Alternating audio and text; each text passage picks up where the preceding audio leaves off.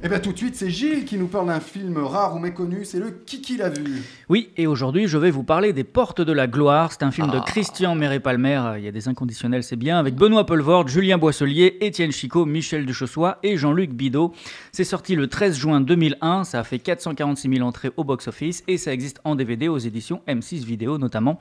L'histoire, c'est celle d'un groupe de VRP chargé de vendre de porte en porte une collection d'ouvrages minables à des particuliers évidemment, parmi les plus influençables. Et après avoir sillonné le nord, l'équipe débarque dans le sud de la France, menée par Régis Demanet, un chef quelque peu tyrannique et aux méthodes de mercenaires. Qui qui l'a vu Non, pas vu. Euh, je l'ai vu, je l'ai vu, j'adore. Ah oui, c'est un- un, pour ceux qui le connaissent, oui, c'est un classique. Ah, c'est extraordinaire. On écoute un extrait. Alors? Une semaine? Une semaine Non, non, non, non, c'est pas possible ça. Pas une semaine, écoutez, moi je suis plus là dans une semaine. Il faut commander la pièce, euh, il faut attendre qu'elle arrive, il faut que je mette un de mes gars dessus. Non, non, non, attendez, je suis sûr que c'est rien du tout, je suis sûr que c'est juste un câble à changer, ça prend 5 minutes. Vous êtes garagiste Faites-le vous-même alors, monsieur. Voilà. Gros con.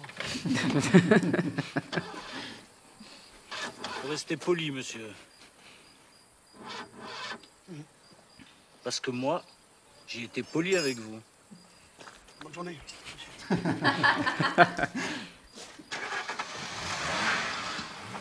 Sale de merde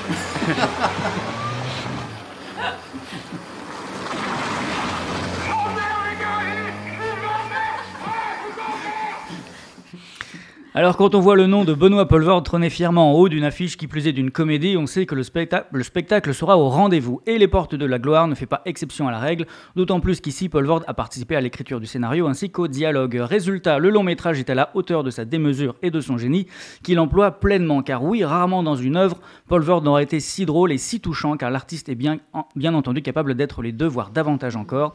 Et dans Les Portes de la Gloire, il ne cesse de passer d'une émotion à une autre avec une aisance des plus époustouflantes. Ici donc, Pelvord atteint la quintessence de son art en explorant les méandres de la connerie à travers un personnage bête et méchant, quoique aussi attendrissant de temps à autre, en un mot profondément humain.